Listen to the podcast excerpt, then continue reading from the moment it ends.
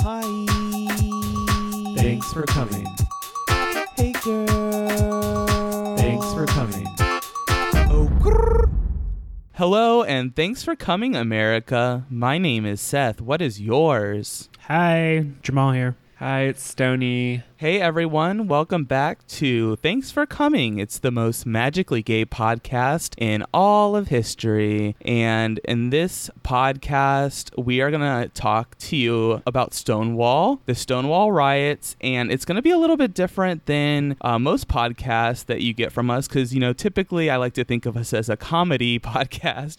And, you know, I'm sure there'll be little elements of that here and there. But, um, but yeah, we're going to talk to you about basically the origin of the Gay Pride Parade. Yes, I'm excited to dig into this one. Yeah. Yeah, I think it's going to be a really fun one. So uh, hopefully you guys will stick with us through this one and it will be interesting to you because you know this is our podcast and not yours. So we're going to talk about whatever we want. Oh. Mm, and yeah, shade, but shade. If you don't listen to this one, you need to do better. Yeah, you're not a good gay if you've already paused and left. That's right. Your membership is at risk. Sorry, girl.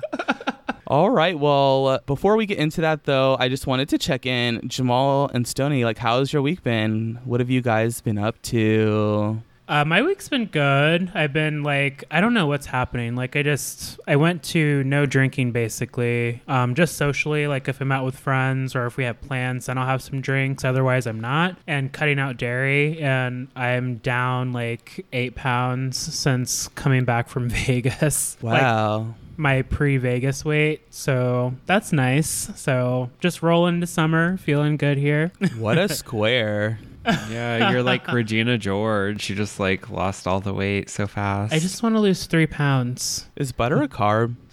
No, it's actually not, friends. What about you, Stony? What's new with you, girl? um not really a whole lot, just getting back in the swing of things. Um yeah, not really anything too interesting, I guess. Wow. I'm glad we asked.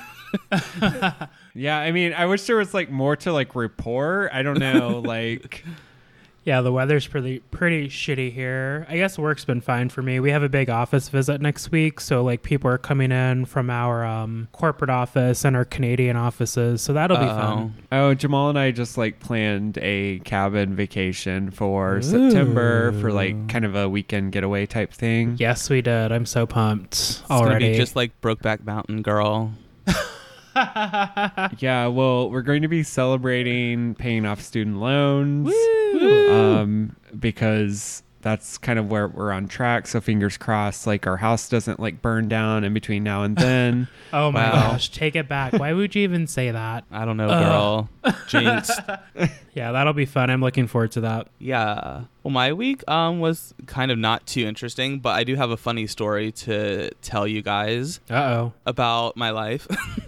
well, I went to go see the movie Dark Phoenix yesterday. Okay. I liked it a lot. I know that it was a flop, but um well, according to the box office, but I thought it was entertaining enough, you know, to be enjoyable. That's good to hear because usually I'm like so easy to please. Like most of the time I think the opposite of these Rotten Tomato reviews. So um I would still go see it. yeah, me too. I know um I know people are super hateful of like the new X-Men, like the the younger like more uh different universe of that and they want to see Mhm. like their like 58th Wolverine movie. Um however, I really love like the God. new X-Men class. So Mhm. um yeah, there's like so many hotties. We got Nicholas Hoult, we got um Evan Peters, Yes, the dude Evan. that plays um Quicksilver. Kurt, what is his name? Oh, Nightcrawler. Yeah, he's Oh. cute. Who else? I don't know. There's lots of hotties. I mean, you got Magneto, whatever that actor's name is. I think he's super popular. Nobody likes change, and we'll talk about change on this episode with Stonewall and such. But listen here, Yeah. people. Like Wolverine needed to go. I never got a Storm movie. I don't want to fucking hear it. So we're Right. moving on. yeah. Storm was pretty epic in this movie too. So I was like, yes. Ooh, good. I like hearing that. I supposedly like this was the last of the Fox like license, so now I Oh, think right. Disney is taking back the Uh-huh. license. So expect a reboot of X Yeah. Men. Damn it. Rude. But there is a TV show, like the new Avengers, I think. Or no, it's the new X Men or Yeah, I think it's like a Disney show or something. Is it like the New Mutants or something? Yeah, that what that's it's what called? it's called. Mm-hmm. But um, yeah. So I went to the movie anyways, and I went to AMC. Normally I go to Regal, um, but I went to AMC this time because they had an earlier showtime, Okay. and I didn't want any damn kids in my movie. I know that's right. Listen, I like kids, but sometimes you have to do things with no kids around to Yeah. fully enjoy it. I like to do pretty much everything with no kids around. Yeah, pretty much everything is more enjoyable without children. so um, so I went there and I'm like, all right, like I'm gonna have like a little bit of popcorn because it's like lunchtime. And so at AMC they give you like two options. It's like the small ass bag or like a wheelbarrow full of popcorn. and I'm just like, uh, well, I guess I'll take the wheelbarrow. Can I have the wheelbarrow? Can I get the butter on the side? yeah. Actually, never mind. You can put it in there. I'll mix it myself, and then they put like a big shovel in there. Uh, but um, so I'm like, then he's the the guy that was helping was very nice, but he's like, "Do you have our like award rewards card?" And I'm like, "No, it's it's fine." He's like, "It's really good. Like you can get like free like refills, and like if you need like another wheelbarrow popcorn, you could come back and get a refill in the movie." and, and I'm like, you know what? I, I no, thank you. Really, this is this is plenty. That's dangerous. Yeah. and then uh and then he, so he goes and he makes the little fills up the the wheelbarrow and he rolls it out and he's like this is all you get and i'm like Holy shit! this is all you're gonna get and i'm like that's fine i don't need any more than this Listen, give this guy a raise. He is selling it. He's like, I this know, is I all like- you get, girl. Are you sure? i was like you're not my mom i can do whatever i want God damn it! I know. So then I was like, okay, cool. And then I walked off, and he's like, you That's sure? As I'm like walking off, he's like, are you sure you don't want the rewards card? it's like, it's fine. No, bitch, leave me alone. I sprinted to my movie theater. I know that's right. Go away. and uh, so, like, of course, like, I didn't even finish. I finished, like, maybe a little over a half of it. So I was half tempted to just come out there and be like, just dump it into the trash can as I stare him into the eyes without even blinking. like, I don't need your damn rewards card. He would have quit. He'd throw down his name tag and walk out. This is the fifth time this week. I quit. I would have probably ate the wheelbarrow all full though. oh, I know you would have, girl. Movie popcorn is dangerous. Like it's really good. I used to get it with butter in high school. Now I just eat it like Yeah. without it. It's still good. I Yeah. can eat some popcorn. yeah. Let's just say Stony would have needed the reward card. Yeah, girls, I would yeah. definitely signed up. I'd be like, first question he asked, I would be like, yes. Yes. yes. the answer will always be yes. Thank Is there you. only one refill with this, or like how does that work, Can I get double refills? girl? this is our cheat day. I'll just eat three wheel- wheelbarrows full of popcorn. Oh shit. Wear your Oh, stretchy Lord. pants, girl. Yeah, wear your eating dress, queen. it's gluten free. you wish. Good God. So yeah, so that was my entertaining story of the week. Um, I went to go see Rocket Man again, and yeah, so that's my life basically. So. Why don't we go ahead and get into this show and uh, let's talk about Stonewall. Yes, history. All right, you guys, welcome back to our Honest Tea Spill of the Week, where this week we will be talking about the Stonewall riots. And this is a very poignant wrap up for our Pride Month podcast because this was, you know, one of the sparks that led to the first Pride Parade. So Jamal and Stony and I were like, let's go ahead and do this cool topic. We'll try a little bit of different content and see what you guys think. Yeah, I think this will be a fun one to get into into and dissect and, you know, just overall talk about it as people in the queer community. Absolutely. All right, so let's start at the beginning. Even a little bit before the beginning. So, so in a land far, far away, in a galaxy so close to Mars, I don't know. so, okay, here we go. A little bit of history of uh, Manhattan, New York. And uh, so basically, the Manhattan neighborhood of Greenwich Village and Harlem were home to a sizable homosexual population after World War One, and w- men and women and uh, those who had served in the military took advantage of the opportunity to settle into larger cities like New York. Mm-hmm. New York City and Stonewall are not the first riots in LGBT activism, but it was sort of the spark that really drove it into the mainstream and was really, you know, the the catalyst. It really took the movement and, and caught fire there. Mm-hmm. People had had enough, so this was that moment. Absolutely. So, by the early 1960s, a campaign to rid New York City of gay bars was in full effect by order of their mayor, Robert F. Wagner Jr., the homophobe.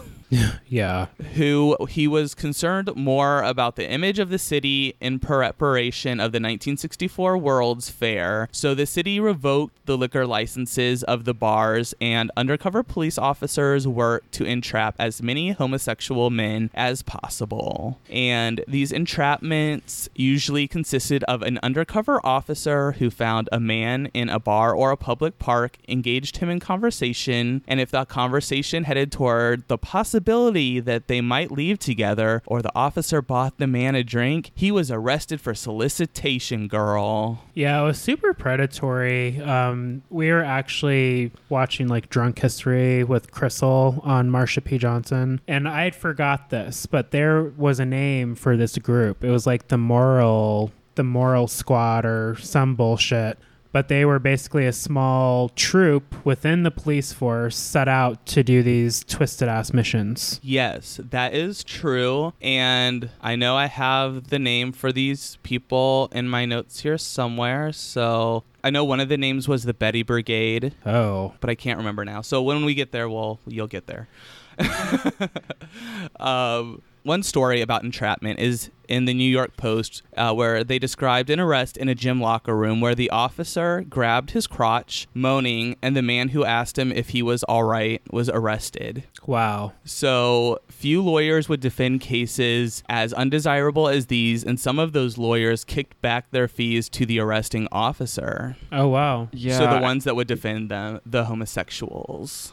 I had heard that like a lot. I don't know where I heard it from, but I, you know, I've watched like several documentaries and stuff, but I remember them saying that like a lot of the arrests were like super shady. It was like even if you just like looked at them or like I don't know, even just said hi or something, they would like Throw find a in reason to arrest you. Mhm. Oh, yeah, 100%. So, like we were saying at the time, homosexual acts remained illegal in every state except for Illinois. So, work. Uh, and uh, bars and restaurants could get shut down for having gay employees or serving gay patrons. Kind of sounds like uh, where our country's headed now again. Right, no Or joke. At Like, least in peop- Alabama. Yeah. Yeah. For sure. So, uh, most of the gay bars in New York at the time, including the Stonewall, were operated by the mafia, the Italian mafia, and they paid corruptible police officers to look the other way, and they blackmailed wealthy gay patrons by threatening to out them. Yeah, it's all like a business. And I mean, much like today, thinking back then during those times, it's like this is why people feel like they can't trust law enforcement because they're easily paid off.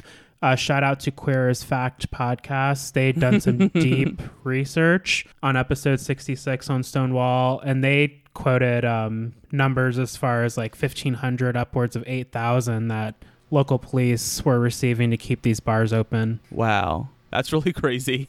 Yeah, from the mafia. Like they were paying them to keep the bars open that amount of money per month. wow. That is crazy.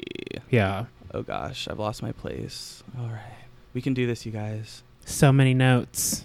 I know. Sorry, I have a lot of notes.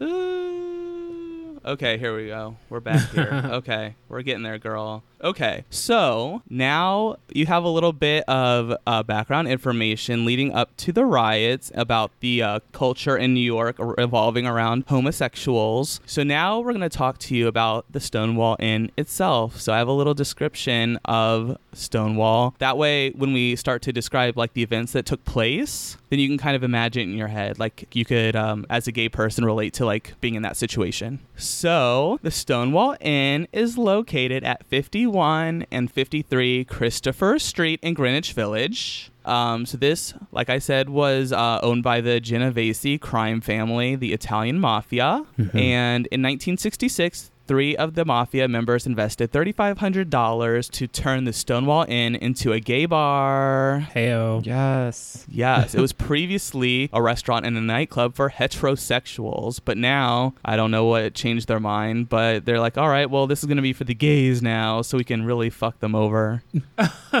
I don't know um, if this has been confirmed, but it's allegedly there were members of the mafia that were also gay, so they were attending the bar and hooking up with patrons of the um, Stonewall Inn. Oh, wow. I didn't hear that, but that sounds right. Yeah. So, um, once a week, a police officer would collect an envelope of cash as a payoff, as the Stonewall Inn had no liquor license and it had no ru- running water behind the bar. So, the glasses were cleaned by running them through tubs of water and then immediately reused. Yeah, it was re- like Seth. Think about it. Like this was a Kappa Kappa Psi at IU water bottle cleaning, but minus the soap, probably. yeah. Dip the bottles in a bucket of water and dry them off. Yeah, a girl. That's how I did the dishes at several of my previous jobs, too. oh no.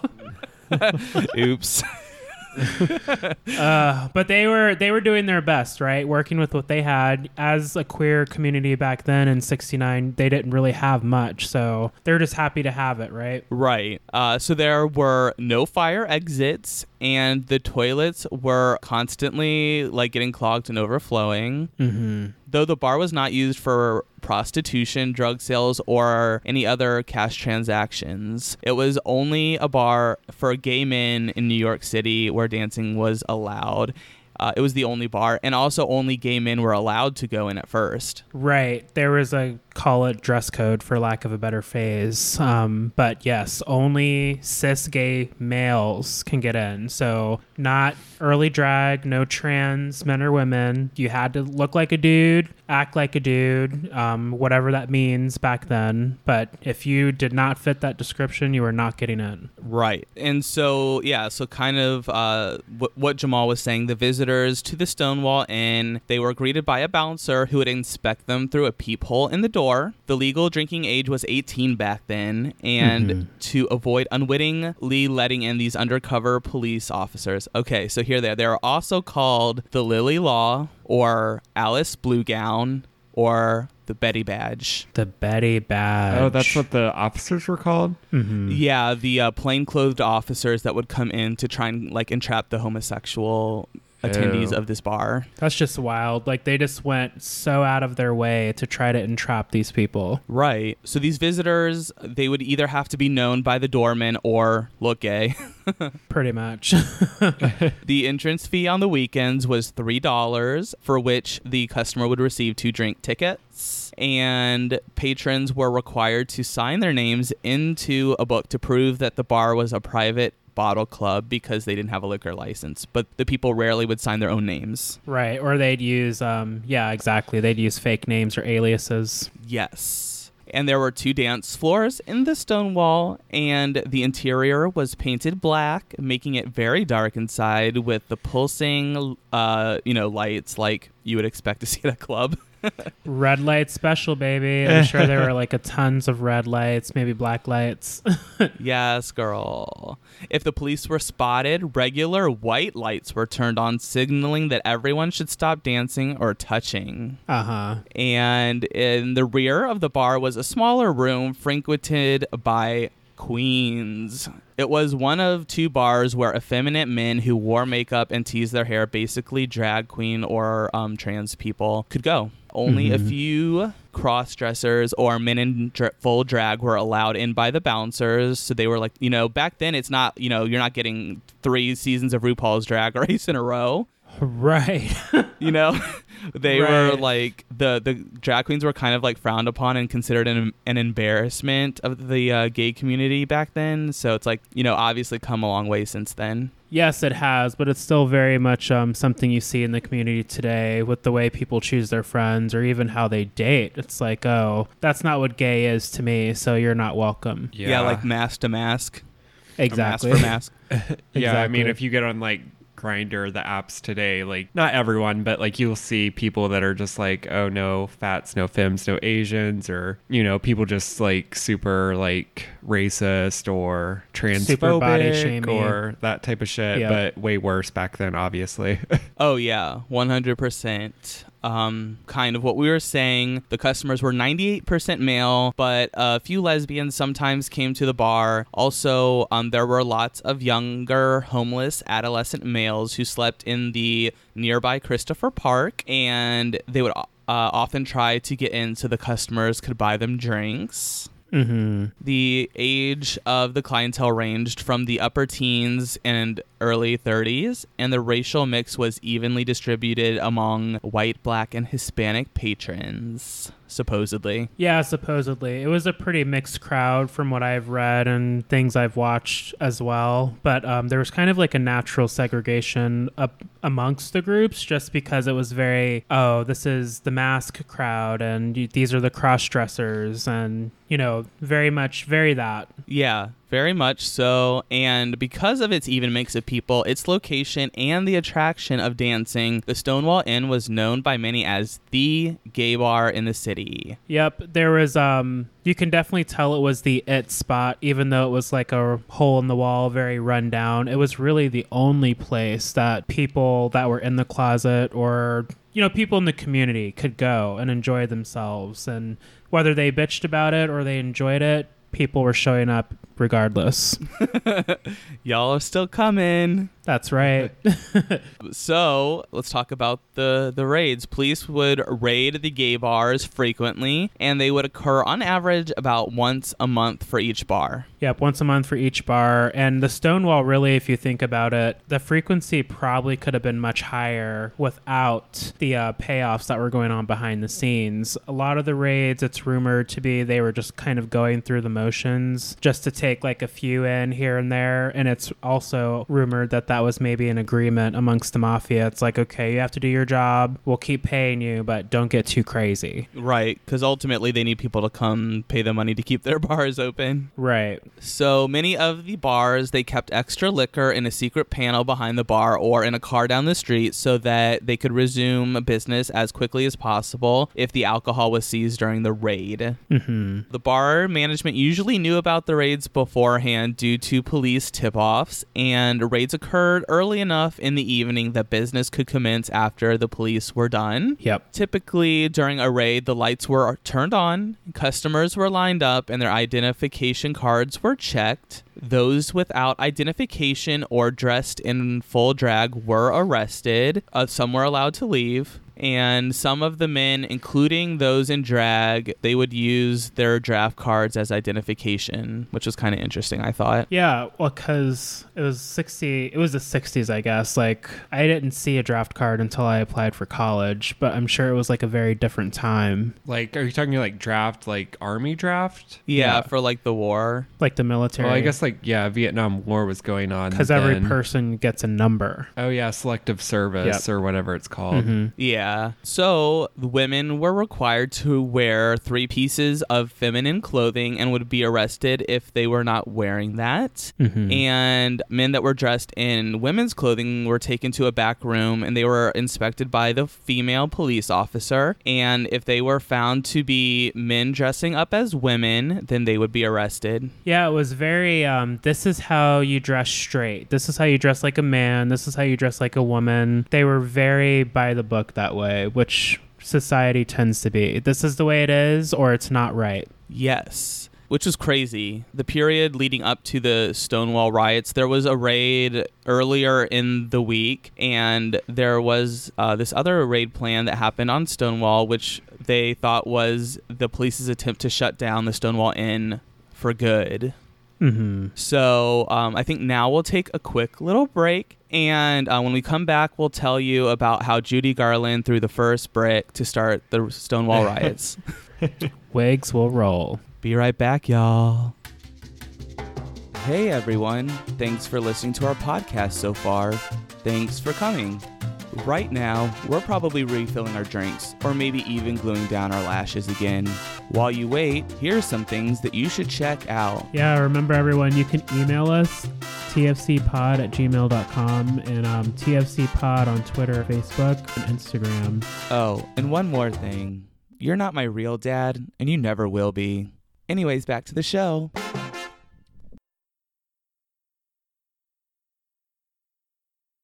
All right, you guys, welcome back to Thanks for Coming. I know you guys were probably waiting for us to talk about how Judy Garland started the Stonewall riot, so here you go. Oh, if if none of you get that joke, it's from RuPaul's Drag Race. Sorry. Yeah, catch up. So yeah, so before we get too far back into it, I wanted to I did want to read this quote that is by Michael Bettinger, who is one of the people that were at Stonewall uh, at the riots. And this quote is about him and he's talking about what really like you know what really caused this to become the turning point what what caused them to go into action basically Okay. so he says, All right, my belief and view, it was only serendipity.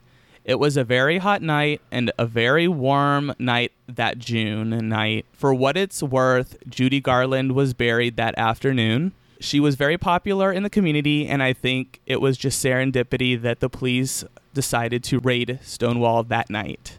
Uh, you can read all about the history, the payoffs, and exactly how it happened. It could have easily just have happened in San Francisco, I think. In San Francisco, we had several events, the Compton cafeteria riots, and another was another riot that happened a few years before. There were a lot of activity going on, you know, just below the surface level of, you know, what happened with Stonewall.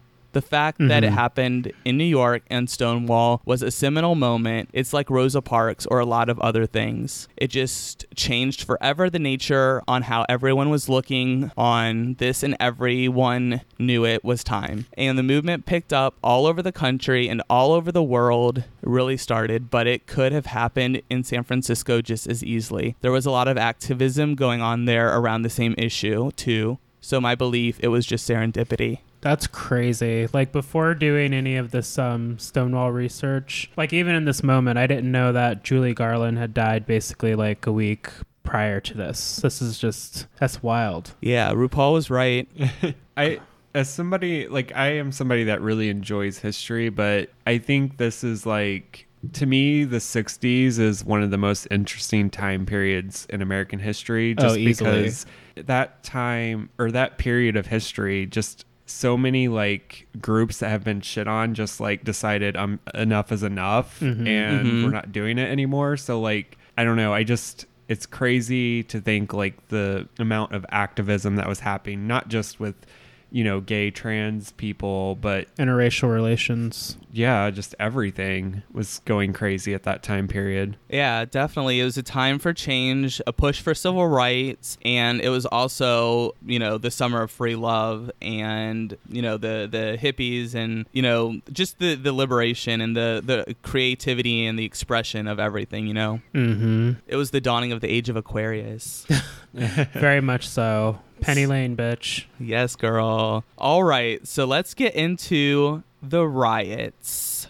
So, on the night of June 27th into the, the early mornings of June 28th on 1969, yes, that's right, 50 years ago this week. Yup. We're here, Queens. Can you believe? It's crazy that this was 50 years ago. Yeah. It's really, when you think about it, it's not very long ago at all. Definitely not. So, as Michael Bettinger said, it was after midnight on an unseasonably hot Friday night. The Stonewall was packed when eight plainclothes officers or undercover police officers. There were six men and two women, and they entered the bar. So, in addition to the bar's employees, they also singled out drag queens and other cross dressing patrons. Mm-hmm. They were basically going off of visuals. Oh, they look a little too gay. Let's round them up first, and then we'll get to the others later. Yeah, and they would uh they would also try and like shake down the people that looked wealthier. So if you kind of looked like working class and were dressed in your quote unquote correct gender's clothing, they would not harass you that much. Right, and some were even allowed to leave because they looked quote unquote respectable, law abiding citizens. Right. So, in going forward with the riots, I just want to kind of preface this that a lot of the recounting of this is based on word of mouth. So, um, you know, sometimes events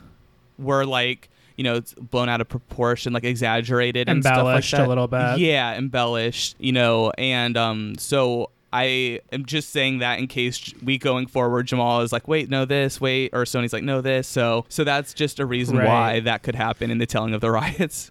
And keep in mind, too, listeners, like Seth is in Seattle, we're in Indianapolis. We've done our own research, but we've also communicated about the research that we've done. But like Seth said, wires may cross and there may be questions. So hang in there with us. And it's pretty well known too, just when Stonewall story has been retold. Anytime anybody retells it, they always talk about how not everything is like in stone. Basically, like Right. that nobody knows for sure like who did what, but these things happen. They just aren't Mm-hmm. for sure like, okay, this person exactly did this. Right. always. And you've heard it a little bit already halfway through this episode. We're using words like allegedly or it's rumored to be. And that's the reason why. Yeah, and I also changed all the times they said transvestites to cross dressers because we're like with the times. That's right. Good point. All right, so accounts vary uh, over exactly what kicked off the riots, but according to witnesses uh, in the crowd,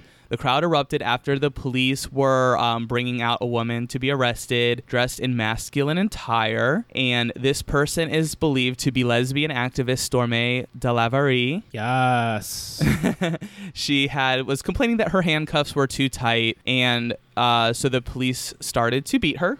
mm-hmm. And uh, so this time also, so as they were letting people out of the bar, people would like, uh, I guess, disperse. But this night, people had had enough, and they were actually crowding. They would go across the street to the Christopher Park, and they were kind of making like a little circle around the uh, entrance to the Stonewall Inn Mm-hmm. imagine so Stormy Stormy DeLarverie, she's being beaten, and all of these people, like hundreds of homosexuals and drag queens, are out in front just watching this all go down. And so they were yelling things like Yep. pigs, copper, and they were throwing pennies at the officers. Yep. They'd had enough. And like, um, shout out to the Nod podcast. It's a really good show. They actually had a whole episode on Stormy. She's basically like a badass um, mix. She was half African American or black and half white, but she was a fierce stud, y'all. Like, do your research on Stormy. She was a bad bitch. And of course, that's why the crowd, you know, is a mix of we have had enough. And this is also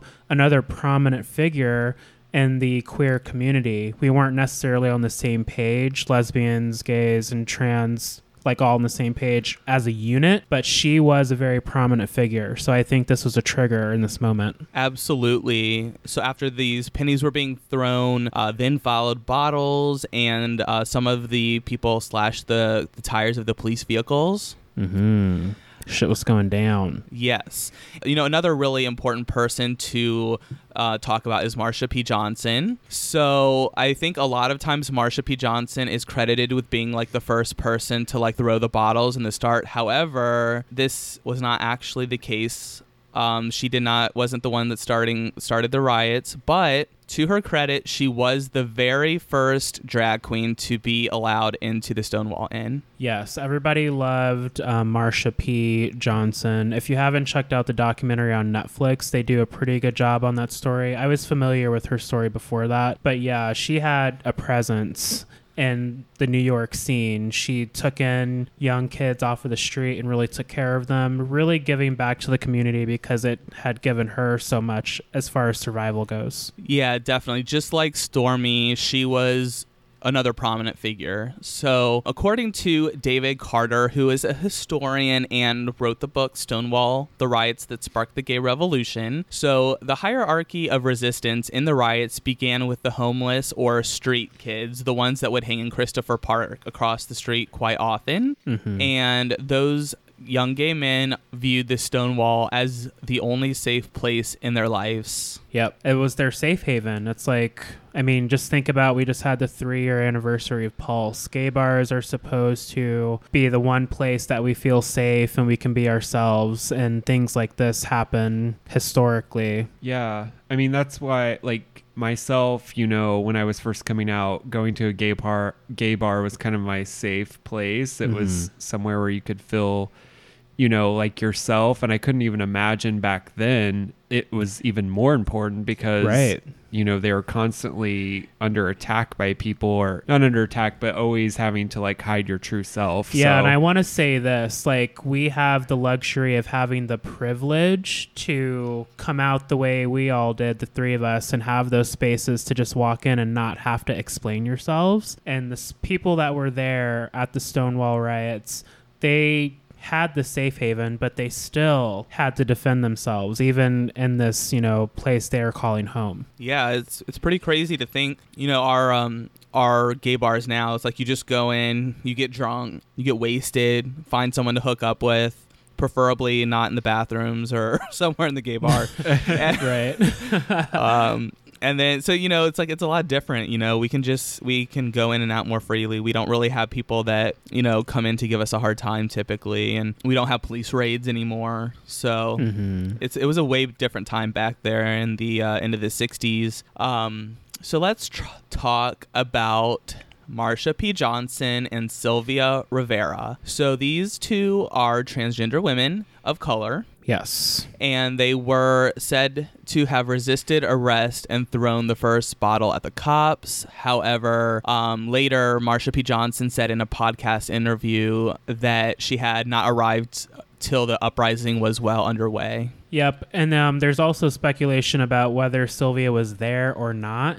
But I think it's kind of similar to Marsha because they were close friends. Um, it's possible that Sylvia showed up much later, just like Marsha. Yes. Uh, so close to 4 a.m. on June 28th. 1969, the police retreated and they braid- they barricaded themselves inside of Stonewall because you have to think there were um, like eight police officers and like I think I saw like around 300 to maybe even 400 homosexual, gay people, uh, LGBT Mhm. members crowded around outside against these cops. Right, and I mean they're just tearing up their vehicles, they're flipping cars, slashing tires. They push them in there, and this is something that law enforcement was not ready for because again, that P word, privilege, they just thought that they can go in there and wave their little sticks and arrest everybody. And this was the night where people were like, "Hell no! We're, there's more of us than there are of you. We Yeah. are. We've got it under control tonight." Right. Because you can only take so much of like being told you're not good enough and being uh, ridiculed and harassed and attacked before you will bite back, basically. Right, basically being treated like freak shows or circus animals. It's like, come on now. Right. So, like we were saying, the NYPD they were forced to retreat into the Stonewall itself and barricade themselves inside. Mm-hmm. Some of the rioters even used a parking meter. They they ripped it out of the ground and used it as a battering ram to break through the door. Holy shit! uh, others threw beer bottles, trash, and other objects, or impromptu fire bombs that they made with bottles. Hell yeah, that's my team. Give me the explosives. what are they called? Like Molo- Molotov cocktails or Basically, yeah, Make it a triple. yeah, that's exactly. it.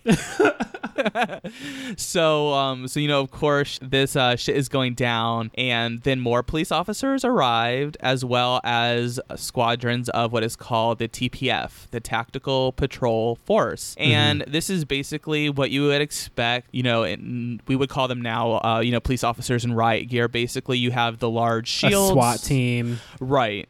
Yeah, and they have helmets, and so they would um, basically they got together in a phalanx formation, which is basically you know shields out surrounding the entire people, and they Mhm. were marching in formation down Christopher Street, pushing the protesters, and you know they were basically just trying to clear the area. Yeah, very Game of Thrones. They showed up like the White Walkers were just scattered all over the place, and um, yeah, just more drama, more unnecessary bullshit. Yes. But the protesters out- outsmarted the police officers by running away, and then they would circle around the short block of the village and come back up behind the officers. Yep. This is, I mean, this is their turf. Like, what do these people expect? And I'm just living for it because we have had enough. I'm all for a revolution. They're giving me life right now.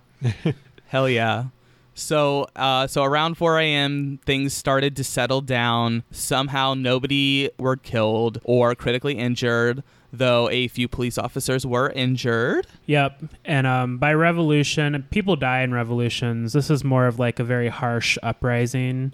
But amazingly, because there's there's rumors that some of the cops early on in the fight were so um, afraid that they threw their firearms because they knew visibly they were outnumbered. So it's amazing that no one in our community picked that gun up and shot somebody, like fired. Could you imagine what would happen? Oh, yeah. Yeah. I think like we were, you know, very lucky that nobody was like killed in Yeah. this. I think that's says something, you know, about just you know being able to protest in a way that doesn't have to result in people getting killed. Right.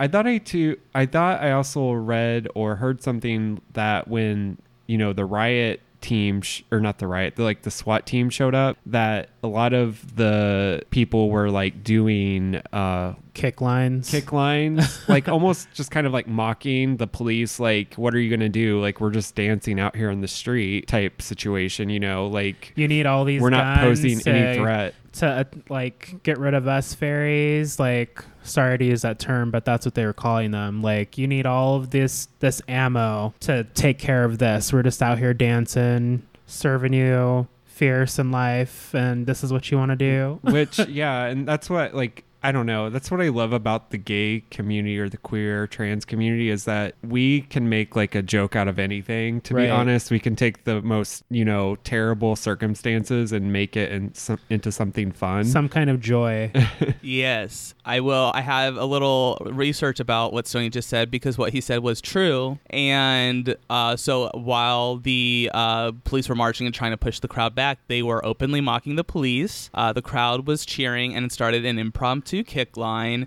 And they sang to the tune of a song called. Tarara Boom Da, and that is a vaudeville and music hall song, and uh, became widely uh, known as like a protest song. And the people at Stonewall changed the lyrics to We are the Stonewall girls. We wear our hair in curls. We don't wear underwear. We show our pubic hair. so just imagine like all these queens kick lining saying that. and these guys are just getting pissed, right? Because I mean, think about it. What if there's like a, a closeted queen on the police force, and they're just like getting extra pissed because they're just like, "You're not brave enough to be doing what we're doing. You need a gun, and I just have my best heels on." Right? they just got in line with all their best Judies and were doing their kick line. Ugh. Where Yeah. so, um, despite having been torn apart by the cops, the Stonewall Inn opened before the uh, the dark of the next night. Uh, it was not serving alcohol. However, more and more supporters showed up, chanting slogans like "Gay Power" and "We shall overcome." yeah. This is really like the start of okay. We're here. This is not going to stop, so we need to keep this going. So, supporters showed up. People are really rallying together, especially recounting everything that happened the night previously. Yeah, and the cops came again Uh, again, to restore order and even more TPF officers and they were beating and tear gassing members of the crowd and this continued until the early hours of the morning again when the crowd finally dispersed. Yeah, it's just wild. Like, what gives? Like, your your ego is hurt that badly that you have to show up with poisonous gases to disarm these people that aren't even drinking. They're just going to a safe place and being together as people, and you're just disrupting this. Yeah. And over the next several nights, gay activists continued to gather near the Stonewall, taking advantage of the mo- the moment to spread information and build the community that would fuel the growth of gay rights movement. Though the police officers returned, the mood was less confrontational, with isolated skirmishes replacing riots the previous couple nights. Right. I think um, I feel like I don't want to speak obviously because we weren't there, but if I'm dissecting this and trying to think about what my mind would be going through after that happened, okay, you've had two nights of basically riots. How can we be smart about this? Okay, we're not going to be forced back into the closet or into the shadows. How can we be smart about this? So you kind of have to go through the motions just a little bit just to survive to that next day to make the next move. Right. So you have to remember that the own mayor of New York City was wanting to like you know hide all showings of um you know the homosexuals in New York City. That was not a good look for his city. Right. There's some big event coming up or something, right? The World's Fair. The World's Fair. It was Fair. being held in New York in 1964, but this was obviously the lasting effects from that starting. Right. Okay. So, um, the Village Voice, which was covering the riots, which often referred to the uh, pe- the attendees of the Stonewall as the forces of faggotry. Yep. Um, so some of uh, the protesters swarmed outside of the Village Voice's office, and they called for the burning of the building. And when the police pushed back, rioting started again, but only lasted a short time this night, concluding around midnight on July 2nd of 1969. hmm The Village Voice was under fire by our community because they're much more willing to um, publish slurs than facts and what was happening and the lack of humanity that was existing in that community. Wow, sounds like a cable news channel I know. Oh. Hmm. Is it named after an animal? Maybe. A sly animal. um, so the New York Daily News also resorted to homophobic slurs in its detailing of the coverage. And uh, one of the headlines they ran at this time, just so you guys know, uh, "Homo Nest raided: Queen bees are stinging mad." That was one of the headlines in the New York Daily News. Queen bees are stinging mad. Only if Beyonce existed back then. Girl, the hive would have been shook. I can hear formation playing in the streets. Yes.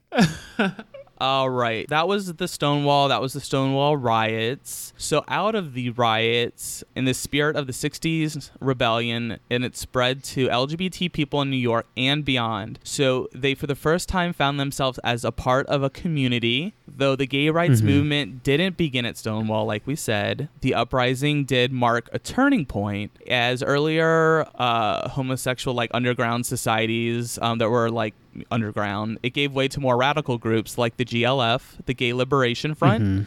and the GAA, the Gay Activist Alliance. Yes, um, there are all kinds of groups forming. Now, keep in mind, um, like I mentioned earlier, like the community, it's figuring itself out, really. Like Sony and I were talking about this in the car earlier. This was the first time that we were all out together lesbians, gay men, gay cis men, trans men and women. So we're still very much figuring that out. So some of these groups were all lesbians, some of them were all cis men. So we're still figuring that out. But yes, the activism was there and the groups are starting. And some of the groups too, I from my research, it seemed like a lot of things I read, like some of the groups were more progressive than others. Yes. You know, some groups were more I guess conservative um in thinking about Basically, you know, gay only rights. dudes.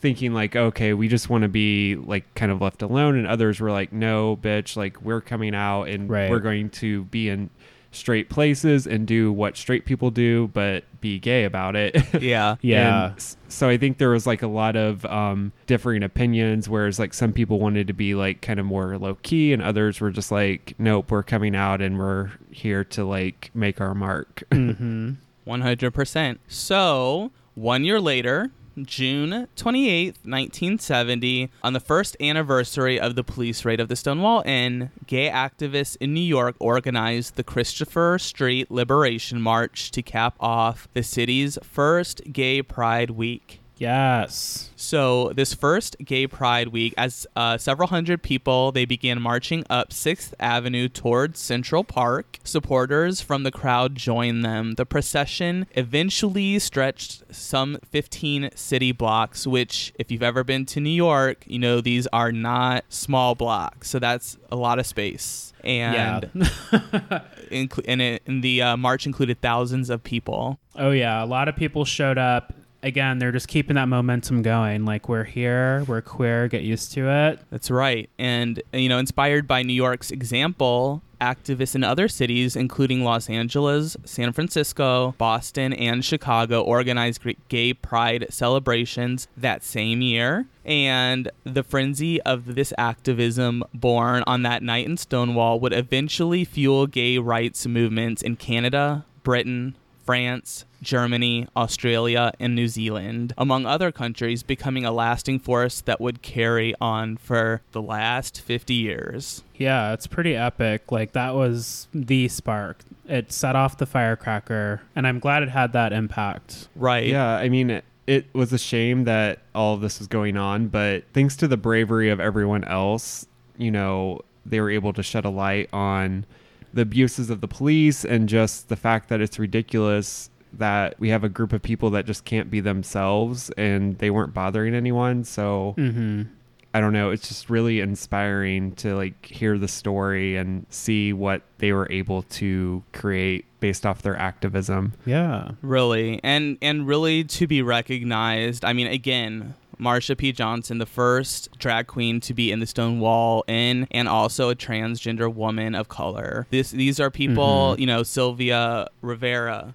We have Stormy de la Vere. I'm sorry, I'm really bad, but um, yeah, Stormy. The, these women that were at the forefront of you know the the movement that's where the revolution really started you know with them and then the homeless youths that were really kind of defending the only place that they all felt safe and out of Mhm. that we've made a lot of progress with the lgbt plus rights but obviously you know kind of as we sort of sprinkled through the um the podcast we're not there yet there's still a lot of work to be done especially for our trans uh, sisters and brothers and especially for our trans sisters of color Yes, God. So much more work to do. So it's nice that we can have pride and all these things, but it's nice to recount stories like Stonewall so we can really get back to our roots and remember why we have the privilege that we do today in the queer community, but also realizing that the work is never going to be done. It's never going to be done. right Yeah, it's always I don't know. It's always a hard thing with anytime you have civil rights, it's always under attack and there's always somebody trying to take it away. So that's why you always have to keep moving forward because, you know, there will always be the other side trying to take back what, you know, you've worked to get. So Right. it's important to remember that that just because you know gay marriage is legal and you know maybe it's more socially acceptable that doesn't mean that you give up. And also trans people are still going through hell right now. So Mhm. we have to be there for the trans people and help them. Because they're part of our community. Right. Yes. We can't pick and choose what we want to do. We all need to be a unit. And like, um, shout out to Friday. I like um, Maddie's line, check your privilege. Like, we all need to check our privilege during this time and just be respectful of what had to go down for us to be where we are today. right Uh, you know just because we're we're at a time where it's more accepting. It doesn't mean that the fight is over. There's still so much to be done. You know we have people in office now that are trying to kind of roll back these rights to the time before the stonewall riots. And Yep. we have to stay vigilant. And when people ask oh well why do they need a straight pride month? That's why. This Stonewall riots is why we need well one of the reasons, but um, you know that's one of the reasons why we have straight pride or that's why we have gay pride Ah. parades and not straight pride parades. Straight pride parades Exactly. are fucking bullshit and I saw a picture of a straight pride parade and it was like five like dudes with beer bellies on the side of the road fucking having a shitty ass time. Of course it was. And it's like, oh, this is like a Wednesday for you, isn't it? Yeah, it wasn't even a parade. They were so fucking lazy. They just sat there and did jack shit. And yes, straight listeners, we know it's not all all straight people, but if you're triggered by that, then you need to think about it a little bit because something's not sitting too right within yourself. It's just more understanding that you know, yes, it's it's more socially acceptable now to be out and gay, but you know, growing up and even when you're not out,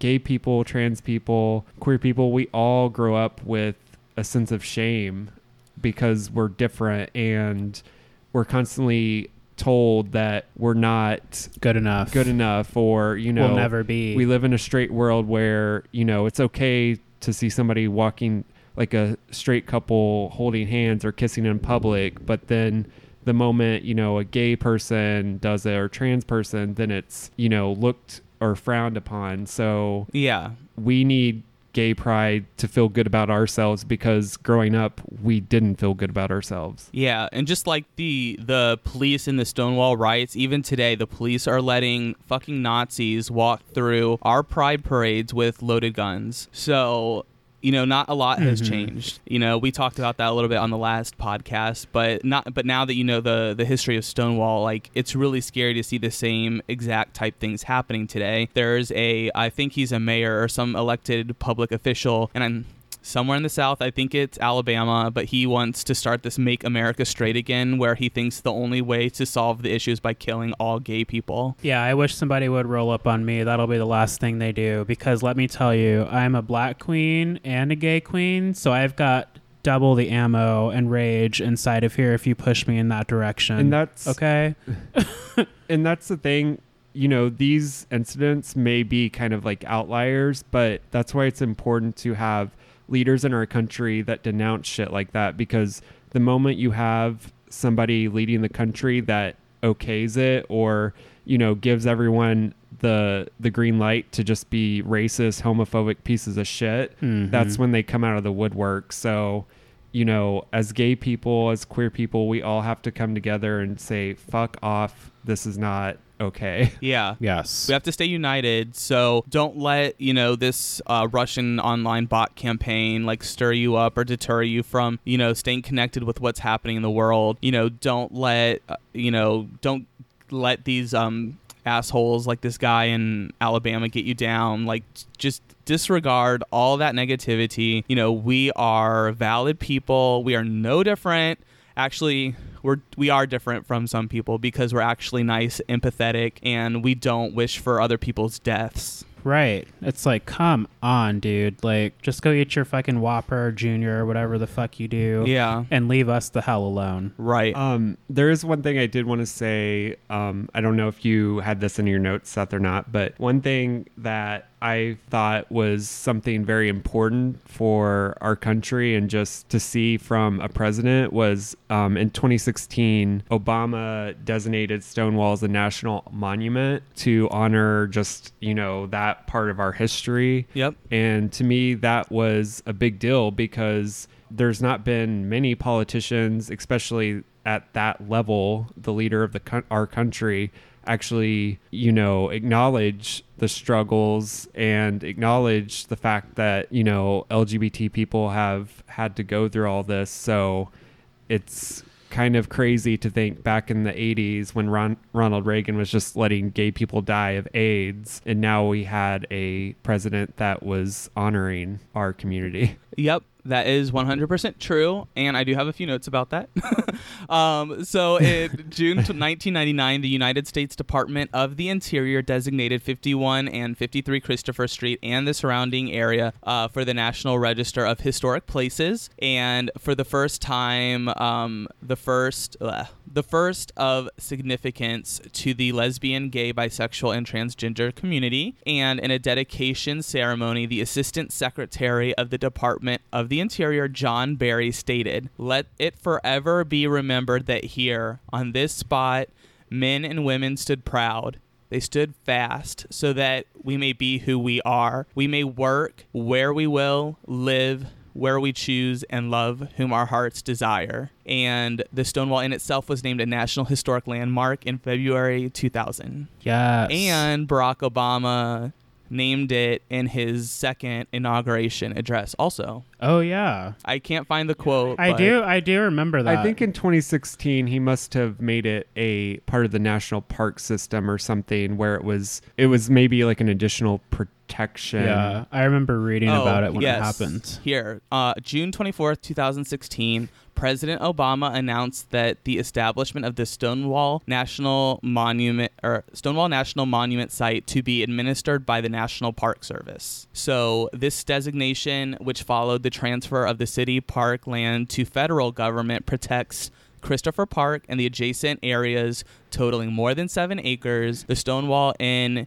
is within boundaries of the monument but remains privately owned. So, yeah, so what Stoney said basically. So, what Stoney was saying was that it became um, federal property so that it would be like maintained and protected by the federal government. Uh huh. Nice. I wish I could find that quote from um, Barack Obama, but Maybe we'll tweet it out if we find it. yeah, if I can find where I saw that. Oh, like when it. he when he designated it, you mean? um, when he, he mentioned the Stonewall in his second inauguration speech. So I wanted to say that um, that quote too, but I can't find it now.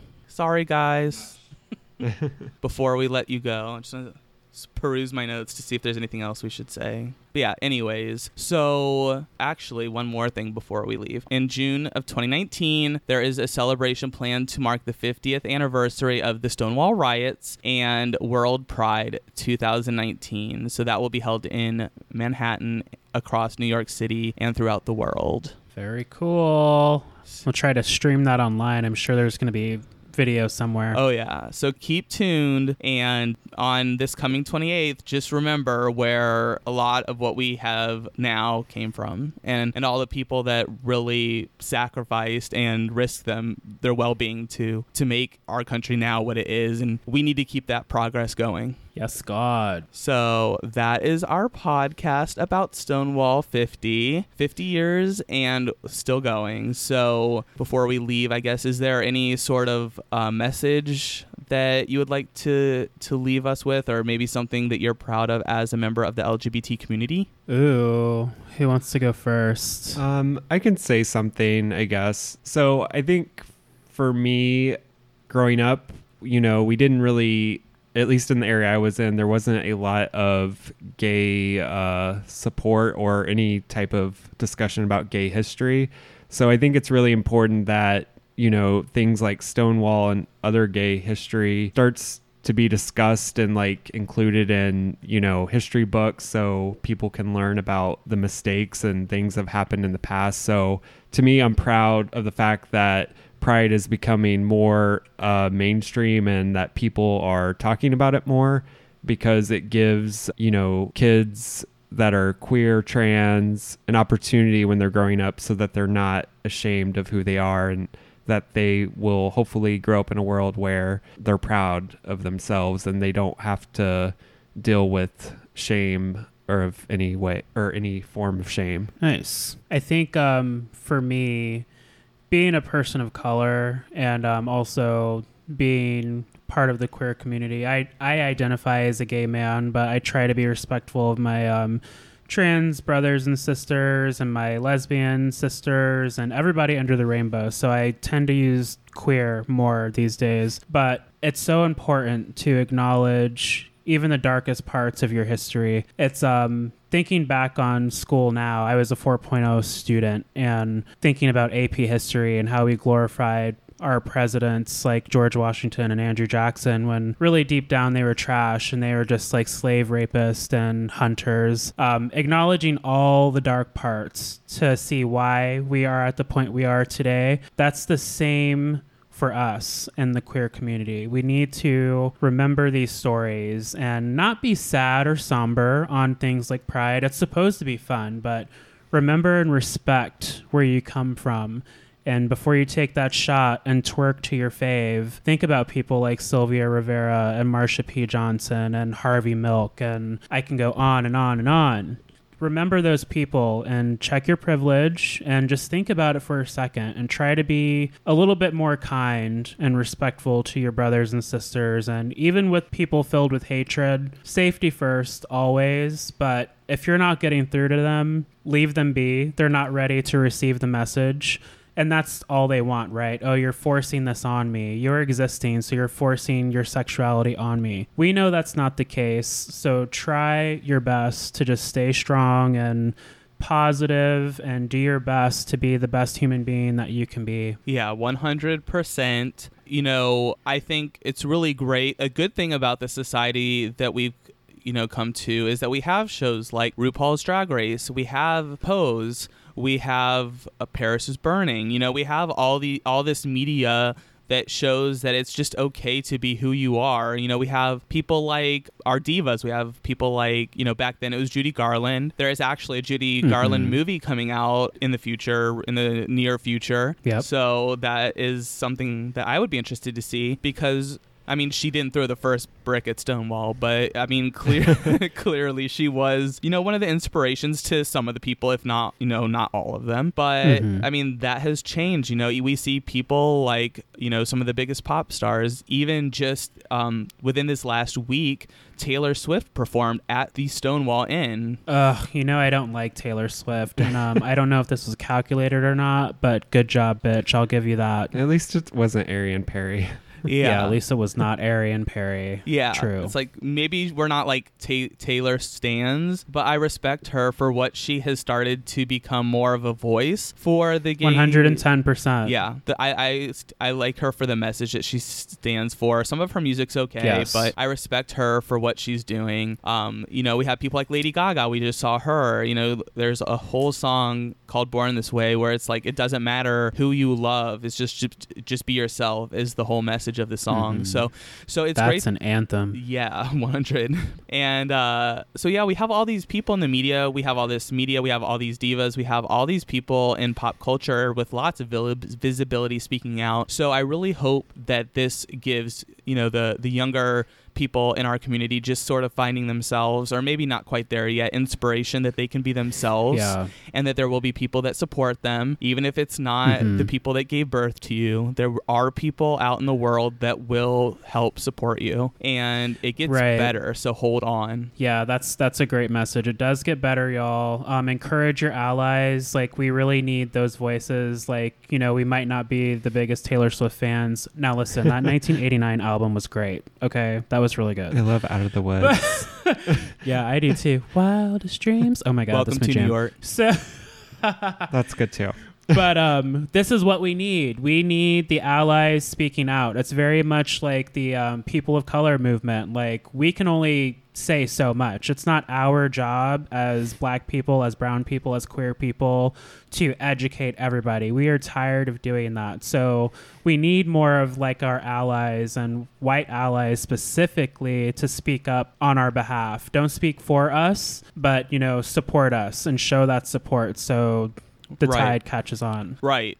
Yeah, like um, you know, back then there weren't people like this. You know, of course, Judy Garland was a big icon for the community, but I mean, you know, our people that we have now are sort of like the Marsha P. Johnsons and the Stormes of of now. Mhm. So you know, um, because back then there weren't people like Lady Gaga and there weren't people like Taylor Swift, and people like looked to Marsha P. Johnson and all these other people of color and members of the LGBT community as sort of their their figureheads. Yep. Yeah, and just it's a, it's easy to like get on social media and hear and see the negativity that people put out there, but just remember that, you know, progress, I think Obama said this one time, but he said progress is not a straight line. So, Mm-hmm. yes, we've made progress, but there's always going to be backlash a little bit to what you're doing and what, you know, the progress that you've made. So don't get frustrated, you know, just continue to do what you do and keep promoting and, Mm-hmm. you know, fighting the fight.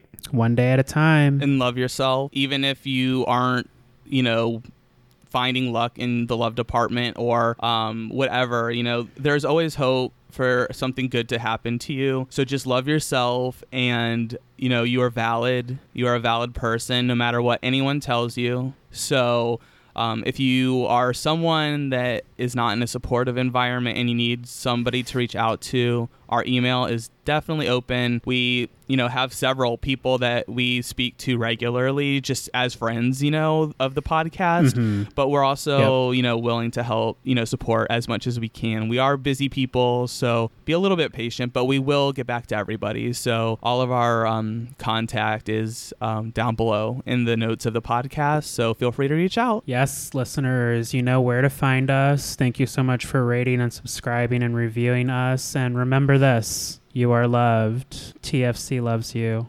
Well, and if We love you, girl. We do. And if someone you know that isn't subscribed to our podcast needs to hear this, feel free to pass this episode along. Yep. We needed to hear these things at some point in our lives, the three of us, so we want to pass that on. Absolutely. So, with that, we are going to end this podcast. And um, thanks for coming, guys. Yeah. Bye. Bye. Bye, girl.